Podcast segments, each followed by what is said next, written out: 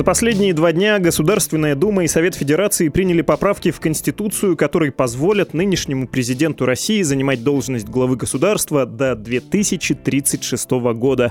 Причем на двух новых сроках у него будет больше, еще больше полномочий, чем сейчас. Это ежедневный подкаст «Что случилось?» о новостях, которые еще долго останутся важными. В студии Владислав Горин и Ксения Миронова. Привет, Влад. Путин пожизненно? Такой у нас главный вопрос с тобой сегодня. Какие еще вопросы? Давай еще обсудим друг с другом, а также с гостями, политологами, э, зачем вообще Путину так много полномочий, разве у него нет сейчас и так полного контроля?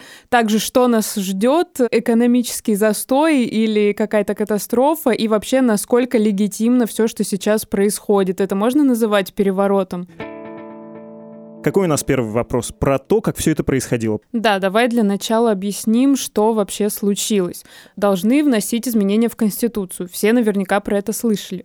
10 марта в Госдуме проходило голосование по законопроекту об изменениях во втором чтении. Ну, то есть в первом чтении законопроект вносят, в третьем окончательно принимают, а во втором обсуждают какие-то принципиальные вопросы. Вот, кстати, сегодня, когда мы записываем этот подкаст 11 марта, уже одобрили в третьем окончательном чтении чтений. Но 10 марта перед голосованием депутат от «Единой России» Валентина Терешкова, все ее знают как первую женщину в космосе, а не как депутат от «Единой России», мне кажется, э, она предложила внести в документ поправку о возможности обнуления президентских сроков. Что называется поправка с голоса. Тут отмечу еще, что, по-моему, Терешкова крайне редко вообще в Госдуме выступает. И, в общем-то, это некоторый нонсенс.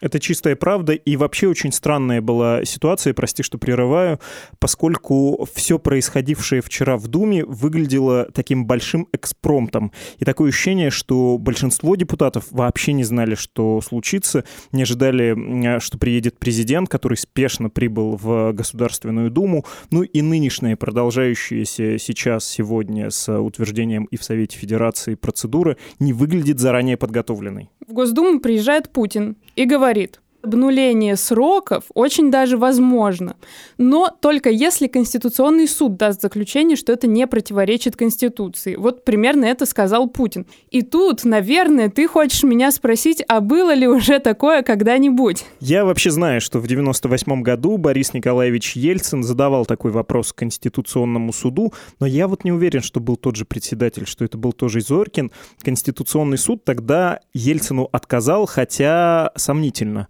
поскольку по Конституции 93 года Борис Николаевич один срок пробыл все-таки президентом. До этого, до 96 года, он избирался по другим законам, вообще по советским законам, что было торжеством демократии. А сейчас, видимо, другое будет торжество другой демократии. Ну да, в Кремле тогда предложили не учитывать момент избрания Ельцина на пост в 91 году до принятия Конституции 93-го. И КС однозначно высказался против обнуления первого президентского срока. Сейчас, как мне кажется, ситуация не повторится. Вряд ли Конституционный суд откажет Владимиру Путину так, как отказал в 98-м Ельцину. И подводя небольшой такой предварительный итог, как все это выглядело? А, происходит ежегодное обращение президента к федеральному собранию. То, что в Америке называется обращение к нации, если я ничего не путаю. Где неожиданно Путин говорит о том, что давайте поменяем Конституцию. Все изумляются. Дальше начинается обсуждение этих поправок, в том числе президентские поправки, есть там что-то про госсовет, уходит в отставку правительство, все в изумлении, и э, никто совершенно не ждет того, что произошло во вторник, да, вот это высказывание и Телешковой про то, что я на всех встречах слышу о том, что президент не должен уходить, президент не должен уходить, и никто совершенно не ожидает, что под соусом небольших э, совершенно косметических перемен в Конституции, ну, такого небольшого расширения полномочий Думы, небольшого изменения полномочий полномочий президента, будет объявлено об обнулении сроков. И процедура, опять же, насколько я могу судить, довольно странная для изменения Конституции, она не вполне а, корректная. Ну, то есть это, скажем, не какой-то всенародный и прозрачный а, референдум, да, это через парламент проходит, но еще и голосование не по обычной процедуре пройдет, и там спросим мнение народа, вдруг народ откажется. В общем, а, такая путаница, из которой надо чего нам понять? Ксюша, помогай мне. Ты говорил с экспертом экспертами, ты сам лично или они понимают, насколько вообще легитимно все то, что происходит сейчас? Можно ли это считать захватом власти, иначе говоря? Да, я говорил с главным редактором Carnegie.ru, с политологом Александром Бауновым про то, можно ли вот это изменение в Конституции считать, э, ну, буквально переворотом, да, конституционным. Вот что он сказал. Если реализуется эта схема, то, конечно, это манипуляция с духом и в некотором смысле даже из буквы. Ну да, он пролез в щель между буквами закона. Но ни от кого не утаилось то обстоятельство, что это именно пролез именно в щель. Да, потому что мы склонны замечать разгневанную оппозицию. Но я, например, вижу большое количество разочарованных лоялистов, которые рассуждают примерно так. А зачем, если ты национальный лидер, и если ты легитимный глава страны и хочешь э, в качестве такового продолжать править, зачем хитрить? лоялистов, например, в этой ситуации расстроило, что все это сделано в виде вот именно секретной операции, какой-то такой с применением множества военных и гражданских хитростей. Почему к людям не обратиться прямо и не сказать, знаете, вот давайте продлим мне полномочия, потому что я знаю, вы любите меня, я люблю Россию, мы вместе любим Россию, давайте продлевать меня. Нет, нужно было, значит, пролезать между буквами закона, который закон все-таки Конституции 93 года предполагает, что президент уходит. Так Конституция, которая писалась в 93 году, да, написалась под Ельцина, да, Ельцин тоже не хотел уходить, да, когда он ушел, он ушел не совсем, а попихнул э, своего преемника, но все-таки в 90-е все исходили из того, что президент меняется. И в начале 2000 когда Путин получил власть, он сам исходил из того, что президент меняется. Он из этого перестал сходить, так сказать, называется, в процессе. Так, когда аппетит пришел во время еды. Вот, поэтому, с одной стороны, вроде как он перехватывает власть у самого себя, с другой стороны, он перехватывает власть у ситуации, когда очевидно, что он не должен, ну, как бы по духу тех законов, на основании которых он правит, если он правит не потому, что он победил в войне или совершил революцию, или, э, значит, был коронован, он правит на основании вот этих самых законов. И он находит в этих законах дырку, которая позволяет ему эти законы обойти. Да, еще раз надо подчеркнуть, что Баунов настаивает на то, что человек один и режима два, и у него даже статья есть про это, про смену власти, но не про захват. То есть вот это его выражение про то, что нашел щель в законе, он считает, что в целом это все легитимно. А Баунов вообще понимает, что это все значит? Э, Путин будет править вечно? Да, знает. Давай прямо сейчас тогда тоже послушаем а, Александра Баунова. Я спросил его, досидит ли Владимир Путин свой срок, и а, как так получилось, что человек, который много раз говорил о том, что не нужно держаться за власть, я уйду, вы не увидите меня стареющим в Кремле. Почему он остается до 2036 года, и есть ли у него по этому поводу какие-то опасения, связанные с Советским Союзом, поскольку известно, что Владимир Путин а, не хотел бы повторить судьбу СССР? Мой ход мысли был вот какой всегда, что Путин пытается избежать тех ошибок, которые привели Советский Союз к геополитическому проигрышу. Да было соревнование систем, Советский Союз проиграл. На мой взгляд, он проиграл потому, что по ряду причин, гонка вооружений, плохая экономическая система, знаю, закрытые границы и так далее. Но одна из причин, очевидно, была гермодократия. То есть Политбюро состояло из стариков, которые физически были очень немощные, умственно были тоже достаточно немощные огромный поколенческий разрыв между большинством населения и этой небольшой правящей группой. Они просто не понимали друг друга. И мне всегда казалось, что Путин, в глазах которого это происходило, старается избежать повтора тех ошибок, которые привели Советский Союз к проигрышу. Физически он, конечно, совершенно в другой форме, чем партийное руководство советского времени. Он, конечно, наблюдает за гонкой перспективных кандидатов 80-летних в Соединенных Штатах, э, это все не, не может не оказывать влияния. Да, что там, 70 это новые 50 и так далее. Вот все эти соображения, я думаю, что играют роль. Чувствует себя, видимо, достаточно крепким, бодрым и ясно мыслящим для того, чтобы продолжать. А, ну, это, это личное решение. Мы теперь зависим только от личного решения. Нет никаких гарантий, что оно не останется пожизненно на паспорт Потому что, мне кажется, этот рубеж пройден. Вот как пройден рубеж, отделяющий режим постельцинский, да, вот это вот первых лет Путина и нынешний путинский режим, если он изберется, по крайней мере, президентом, пойдет на эти выборы. Также пройден рубеж возрастной. То есть в одном случае мы видим, что соображение о том, что возраст имеет значение и не надо оставаться до глубокой старости власти, потерялось силу. Точно так же, как соображение о том, что не надо нарушать Конституцию западного образца, можно найти в ней лазейку, можно остаться в постели, можно побыть премьер-министром или возглавить какой-то другой орган, или просто можно пойти, как это делают в Азии, переизбраться. Это разные режимы. Вот это важно понимать, да, что с сегодняшнего дня это другой путинский режим. То есть у нас один человек у власти, одно лицо, один голос, так сказать. Но у нас два разных политических режима до вчерашнего дня и начиная с вчерашнего дня. С вчерашнего дня начался режим, в котором нет принципиального ограничения на бесконечную власть. Смотри, еще по поводу легитимности. Валентина Матвиенко, глава Совфеда, уже сказала, что говорить, что с самого начала поправки в Конституцию были нацелены на продление полномочий Путина, это неправильно, что якобы выборы в 2024 году все равно будут конкурентными, ничего еще не предрешено. Политолог Александр Кынев, с которым я поговорила, отмечает, что действительно, если бы захотели, все бы сделали напрямую, без всяких поправок, просто обнуление. Давай послушаем. Совершенно очевидно, что история не могла затеваться изначально ради обнуления поправок Путина. Тогда бы не было всей этой свистопляски, которая дискредитировала власть, которая, в общем, на мой взгляд, нанесла ущерб репутации и Конституции как правового акта, и в целом репутации власти, которая продемонстрировала, на мой взгляд, в ходе вот этих двух с половиной месяцев и неспособность к диалогу, и неспособность к проведению каких бы то ни было приличных процедур, то есть налицо последствия очень длительного отсутствия нормального диалога в обществе, когда имитация стала настолько одиозной и, в общем, неприличной, что это не вызывает у людей ничего, кроме абсолютного напряжения.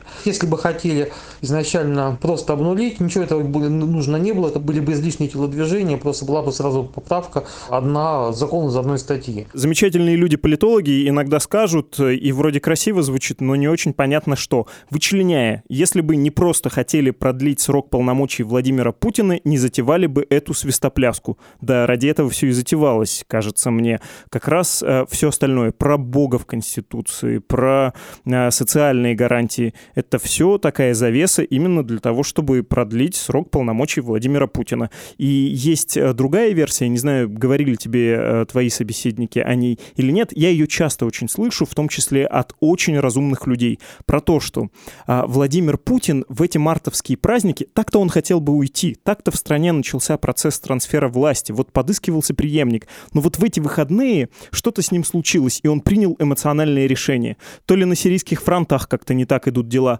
то ли вот из-за падения цен на нефть, то ли еще из из-за чего-то, и вдруг он принял эмоциональное решение «нет, остаюсь, Россия без меня не может». Я в эту версию не верю, она, мне кажется, совершенно несостоятельна. И Конституция, и спектакль с э, космонавтом, бывшей ткачихой Терешковой, и вот этот срочный приезд, это все затевалось именно для того, чтобы Владимир Путин остался у власти, ну, вечно, пожизненно, до тех пор, пока он не захочет ее оставить. Если ты помнишь, есть косвенные доказательства, э, много писали СМИ в начале начале этого года о белорусской операции, о присоединении Белоруссии к Российской Федерации для того, чтобы получилось новое государство, и Владимир Путин мог бы быть его руководителем. То есть готовы были присоединить соседнее государство ради продления его полномочий. Нет, я абсолютно уверен, что вся свистопляска именно для этого. Тут э, у меня крайне мало сомнений. Вот эту версию про эмоциональное решение Путина я тоже слышала, и не только слышала, а даже читала в материале спецкорреспондента «Медузы» Андрея Перцева. Но э, мне тут еще, ты знаешь, очень интересно не то, по каким сценариям, очевидно, их было довольно много, и об этом говорят и политологи, мы могли пойти, а где мы сейчас вообще в итоге оказались. О том, в какой мы оказались стадии и в каком политическом режиме мы уже живем и будем жить, видимо, еще очень долго. Об этом я спросила политолога Аббаса Галямова. Ну, это, это классический авторитарный режим, которых э, мир э, видел даже не десятки, а сотни. По, по большому счету ничего сверхъестественного не происходит. Это такая персоналистская, есть в политологии такое понятие, персоналистский авторитаризм. Авторитаризм такого персоналистского типа, не партийный, не военный, а именно персоналисты, где все завязано на одну личность. И природа режима совершенно не поменяется и после 24 года. Он как был авторитарным, так и не останется. Но очевидно, что снижение популярности приведет к росту необходимости использовать силовой ресурс для подавления недовольства, подавления протеста. То есть режим станет э, еще более жестким, еще более авторитарным. Э, здесь до сих пор он правил с помощью, условно говоря, кнута и пряника, то теперь э, пряника будет все меньше, все больше. Слушай, ну, я рискну поспорить с экспертом, а чего куда более авторитарные? Ну, и так все, что хотели, того достигали и нынешние власти, и Владимир Путин чего хотел добиться, того и добивался. Не знаю, не уверен, это как-то звучит сомнительно. Кажется, в терминах э, политологии это называется имитационный режим, просто он начал выглядеть более имитационным и чуть менее привязанным к жизни. Мне кажется, что тут ключевое, что изменилось, это некоторое признание Владимира Путина в том, что система, которую он строил 20 лет, она не может не то что существовать без него, она не может существовать, когда он не находится на вершине власти. Что это вот такой кентавр, а, человек-президент. И именно Владимир Путин ее должен возглавлять. Если он уйдет, то все начинает обрушаться, начинается вражда его сторонников друг с другом. И ты, конечно, знаешь про то, что увеличились полномочия Владимира Путина, точнее, они увеличатся после того, как будет закончена процедура внесения поправок в Конституцию. Там еще, кроме э, санкций Конституционного суда, две трети законодательных собраний региональных должны одобрить э, эти изменения. У тебя есть список э, полномочий Владимира Путина, расширившихся? Вот перед глазами сейчас нет, но о том, зачем вообще Путину столько полномочий, я тоже поговорила с экспертами. Хорошо, ну давай я вкратце все все-таки прежде напомню, насколько и где расширяются полномочия президента. Он, во-первых, оказывать сможет влияние на Конституционный суд, э, инициировать отстранение судей, проводить через э, Конституционный суд законы, которые преодолели его вето в Думе, ну, то есть, если он какой-то закон отклонил, но депутаты проголосовали еще раз, то он сможет через КС все-таки настаивать на своем. Кроме того, он сможет не отправлять в отставку правительства, а увольнять его отдельных членов. И тоже важный пункт, он сможет назначать силовиков. Там, на самом деле, понемножечку-понемножечку набираются довольно большие полномочия. И мне так кажется, что расширение этих полномочий — это не для того, чтобы Путин прям жестче гайки закрутил, чтобы вот там Навального на нары Самары, Яшина в Сибирь. Кто у нас еще из э, врагов э, Отечества? Кто в этом списке? Это не для этого. Это для того, чтобы Владимир Путин, находясь на своем месте, мог собственных сторонников сдерживать, собственных чиновников, собственных подчиненных, которые вдруг могут решить, что он или ослаб, или вот-вот уйдет и э, затеять какую-то собственную игру или вражду между собой. Лично у меня такое ощущение. Я знала, что тебя очень не волнует этот вопрос, и поэтому задала его политологу Абасу Галямову. Давай послушаем, что он рассказал. Он же все 20 лет занимался консолидацией власти. Он в этой логике привык функционировать, он другой логики не понимает, поэтому продолжает делать то, к чему привык. Абаз Галямов говорит, что вот это расширение полномочий — это такая инерция. Ну, то есть Путин как бы взял себе очень много полномочий и хочет их всячески расширять и дальше. А вот другого мнения придерживается мой второй собеседник, э, политолог Александр Кынев. Он честно признается, что не очень понимает, э, как и ты. Зачем вообще Путину еще больше полномочий? Зачем Путину дополнительные полномочия, я, честно говоря, не очень понимаю. Мне кажется, что полномочий у него и так достаточно, его неформальный контроль на системой власти крайне высок. Мне вот э, тот комплекс поправок, который принят, видится результатом разновекторного лоббизма самых разных игроков, когда разные группировки пытались пролоббировать нужные им по тем или иным причинам нормы. Вот и получился такой винегрет, который в целом работает скорее на президента, он филит его полномочия, но у каждой из них может быть своя история. Ты сказала до того, как мы послушали политолога Кынева, как и я. Нет, я хорошо понимаю, зачем Владимиру Путину расширение полномочий. Во-первых, меняешь Конституцию и под этим соусом хочешь обнулить сроки, и э, меняешь э, с изменением полномочий, ну, логично себе прибавить, чем не убавить. А в чью пользу убавлять? В пользу парламента, что ли? Ну, парламентам обычно дают власть монархии, когда парламенты обезглавливают кого-нибудь из родственников короля, обычно папу. А тут, э, простите, с кем договариваться? Вот с этим парламентом, с Государственной Думой Российской Федерации, которая по щелчку просто прибегает и с голоса подает поправки и вообще предельно послушно, и принимает все, что ей скажут, даже не читая никаких текстов. Нет, э, им точно не надо было давать. Ну а во-вторых, э, расширяются полномочия, во-первых, чтобы держать э, под контролем элиты, простите уж за это слово, пытался его избежать, не моя терминология, я все-таки не политолог, но вот у меня есть ощущение, что как раз эти полномочия усиленные нужны для полного контроля. У меня, кстати, сложилось впечатление, когда бегали по парламенту потешные депутаты, и когда Путин сказал, пусть все решит Конституционный суд, что это тоже какая-то такая хитрая путинская схема.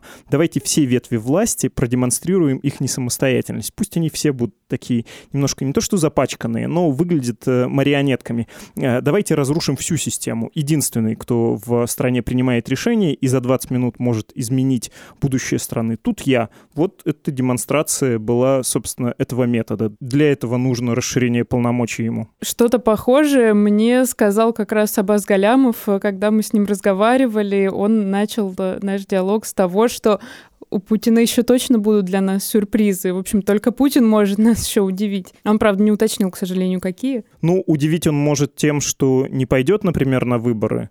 И есть такая тоже точка зрения, что на самом деле Владимир Путин в 2024 году закончит свою карьеру, а сейчас про обнуление сроков вот эта вся схема выстраивается, чтобы чиновники не расслабились и раньше времени не начали драться, чтобы он мог назначить преемника и уйти, вручив ему все ключи. Я, честно говоря, не верю в это. Крайне, крайне большие сомнения у меня все это вызывает. Что-то он не ушел в 2008, не ушел э, в 2012, закончив свою премьерскую карьеру. Из чего сейчас уходить? Ну, я как человек, который почти всю жизнь прожил при Путине, подтверждаю, что уйдет он вряд ли, но мне тут еще очень интересно, могут ли быть досрочные выборы президентские. Вот я об этом тоже спросила Аббаса Галямова. В общем-то, логика в этом есть, потому что чем дальше, тем хуже все будет. Это же очевидно. И экономика не растет, э, соответственно, уровень жизни продолжит снижаться, и протестные настроения будут крепнуть, интерес к внешней политике, которая является главным аргументом в пользу Путина, будет падать. В общем-то, чем, чем дальше, тем слабее власть, позиции власти будет. Поэтому чем раньше выборы провести, тем э, выгоднее. Политолог Абаз Галямов говорит, что досрочные выборы президентские в том числе нужны, потому что нужно уже скорее как бы взять власть, пока не упали совсем окончательно рейтинги, пока не начался полный застой. Вот тебе не кажется, что и так вкладываются деньги в социалку, перепридумываются нацпроекты, а как бы лучше-то не становится. Это все какие-то точечные меры. Очевидно, что реальных перемен нет и не предвидится. Ну, не везуха, конечно. Владимир Путин, когда пришел к власти, цены на нефть начали расти, и и он а, стал ассоциироваться с успехами России, с ростом благосостояния. Сейчас э, послушайте наш вчерашний подкаст про кризис и про цены на нефть. Видимо, цены на нефть долго расти не будут, может быть, никогда. И мы вступаем, да, в такое новое, нудное, не очень сытое время, когда политик, который находится на вершине, больше не сможет ассоциироваться с успехами, олимпиадами. Что там было еще при Владимире Путине такого Полет женщины из... в космос. Полет женщины в космос, да, правда правда, это было а, задолго до него, но а, тем не менее, да, возможно, при нем мы еще и перестанем летать в космос, кстати, не дай бог. Ну и Владимир Путин, видимо, понимает, что в это скучное время ему тоже надо править, и он к этому адаптируется. Я сомневаюсь, что он не сможет выбраться, как э, говорит твой собеседник Абаз Галямов. Все-таки электоральная машина, в том числе машина фальсификации, работает неплохо и будет продолжать работать. На его месте я бы опасался только своих собственных соратников. Любая революция, любые изменения начинаются, когда происходит э, раскол вверху. Э, никакое народное недовольство никогда ничего в редких случаях, хорошо, в редких случаях э, приводит к смене режима. Да, будет скучное время, будет неприятное время. Но Путин же сам это скучное время во многом инициирует, тебе так не кажется? Он сам говорил, что власть не должна быть завязана на одном человеке. Недавно говорил, что э, обеспечивать сменяемость власти нужно тогда, когда страна наберет побольше уверенности в себе и ресурсов. И хотя сейчас он подчеркивал, важнее стабильность и спокойное развитие, ну как бы 20 лет уже стабильности, мне кажется, уже не хватает как раз какого-то движения. Что это стабильность или стагнация? И стоит ли нам ждать резкого ухудшения? Я спросила политологов. Давайте послушаем Аббаса Галямова. Нет, резкого ухудшения не будет, будет именно медленная такая деградация. И экономическая, и политическая, и социальная. Ну и эта деградация будет сопровождаться ростом протестных настроений, растущим запросом на обновление. Он и так силен, он будет еще все больше усиливаться, и в конце концов вот это противоречие между курсом властей да, на стабилизацию ситуации и запросом на обновление со стороны общества, вот это противоречие рано или поздно приведет к э, серьезному взрыву. Ну, насчет серьезного взрыва многие могли бы поспорить. Э, вот, например, Александр Баунов считает, что Владимир Путин учел опыт Советского Союза, его развала, и поэтому до взрыва не дойдет, поскольку есть клапаны, которые спускают пар. Главный редактор Карнеги Александр Баунов. Из того факта, что он пойдет на выборы наверное, и изберется еще на 6 или 12 лет, ну как следует, что он закроет границы, введет фиксированные цены и начнет гонку вооружений. Но это повышает вероятность этих событий просто потому, что сейчас внутри российского режима системные либералы имеют все-таки значительный вес. И они определяют экономику, и они определяют там, параметры, в том числе неподцензурных пространств, которые остались, их существования, в принципе. А вот это решение наверняка не то чтобы поссорит, но, скажем, разведет системных либералов и путинское окружение. И оно, я думаю, что посуровее, конечно что опять же не значит, что оно начнет немедленно строить Советский Союз. Не обязательно будет продолжаться застой. Да? Мы видели случаи, когда а, авторитарные режимы принимали верные решения относительно своей экономики. Ну вот было такое испанское экономическое чудо в 60-е, когда Франко, который 20 лет был у власти, раз на 21-й нанял правильное правительство, оно приняло правильные решения, была благоприятная конъюнктура мировая, и раз Испания выросла там 8 раз, например, Так что нет прямой связи между застоем и авторитаризмом. Но у российского авторитаризма пока не видно ресурсов таких вот, которые, что называется, на 2020 году путинского управления произведут российское экономическое чудо. Подводя итог, давай ответим на несколько коротких вопросов. Ну, что случилось, первый вопрос. Владимир Путин будет править еще до 1936 года, скорее всего, еще два срока минимум. Я бы сказал, он будет править до тех пор, пока он захочет править. Более того, человек, который возглавит нашу страну после него, будет определен Владимиром Путиным, если не случится что-то э, кардинально новое, то, чего мы сейчас не видим. Если вдруг общество не решит, что нет, так дело не пойдет, ну сколько можно? Ну какие еще, какой еще 2036 год? Сколько можно? Или там, не знаю, какой-то катаклизм не случится, то, что мы сейчас предсказать, наверное, не можем, и никто не может предсказать. Когда уйдет Владимир Путин, это, в общем, тоже понятный ответ на вопрос. Не знаем.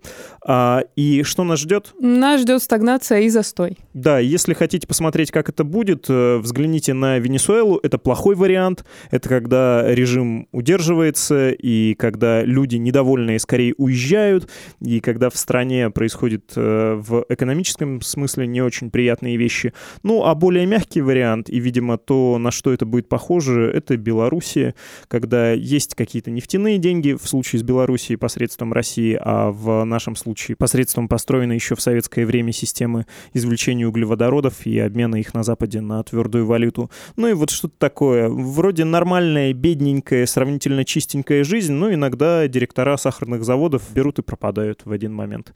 Вот, кажется, такая картина будущего нас ждет по а, инерционному сценарию. Грустная картина. Печально. Грустная печально. и печальная картина нас ждет. Ты упомянул стихийные бедствия. Я против фатализма, но мне кажется, если что-то случится, оно случится абсолютно случайно, а, потому что никаких конкретных э, политических сил, которые могли бы сейчас э, выйти и высказаться против Путина, честно говоря, к, наверное, к сожалению, я не вижу. И мне кажется, что если что-то случится, оно будет вот таким стихийным э, и непредсказуемым. Это был ежедневный подкаст «Что случилось?» о новостях, которые еще долго останутся важными. Советуем послушать вам и другие наши выпуски, например, «Стыдные вопросы о ценах на нефть и о затяжном экономическом кризисе». Подписывайтесь, мы есть на всех основных платформах Apple Podcasts, Google Podcasts, Spotify, CastBox, также также на Яндекс Музыке и других подкаст-сервисах. Кроме того, подписывайтесь на новый YouTube-канал с нашими подкастами. Там можно комментировать главные новости дня. Пишите нам по адресу подкаст собака медуза.io или в Telegram Медуза Loves You. Пока-пока. До встречи.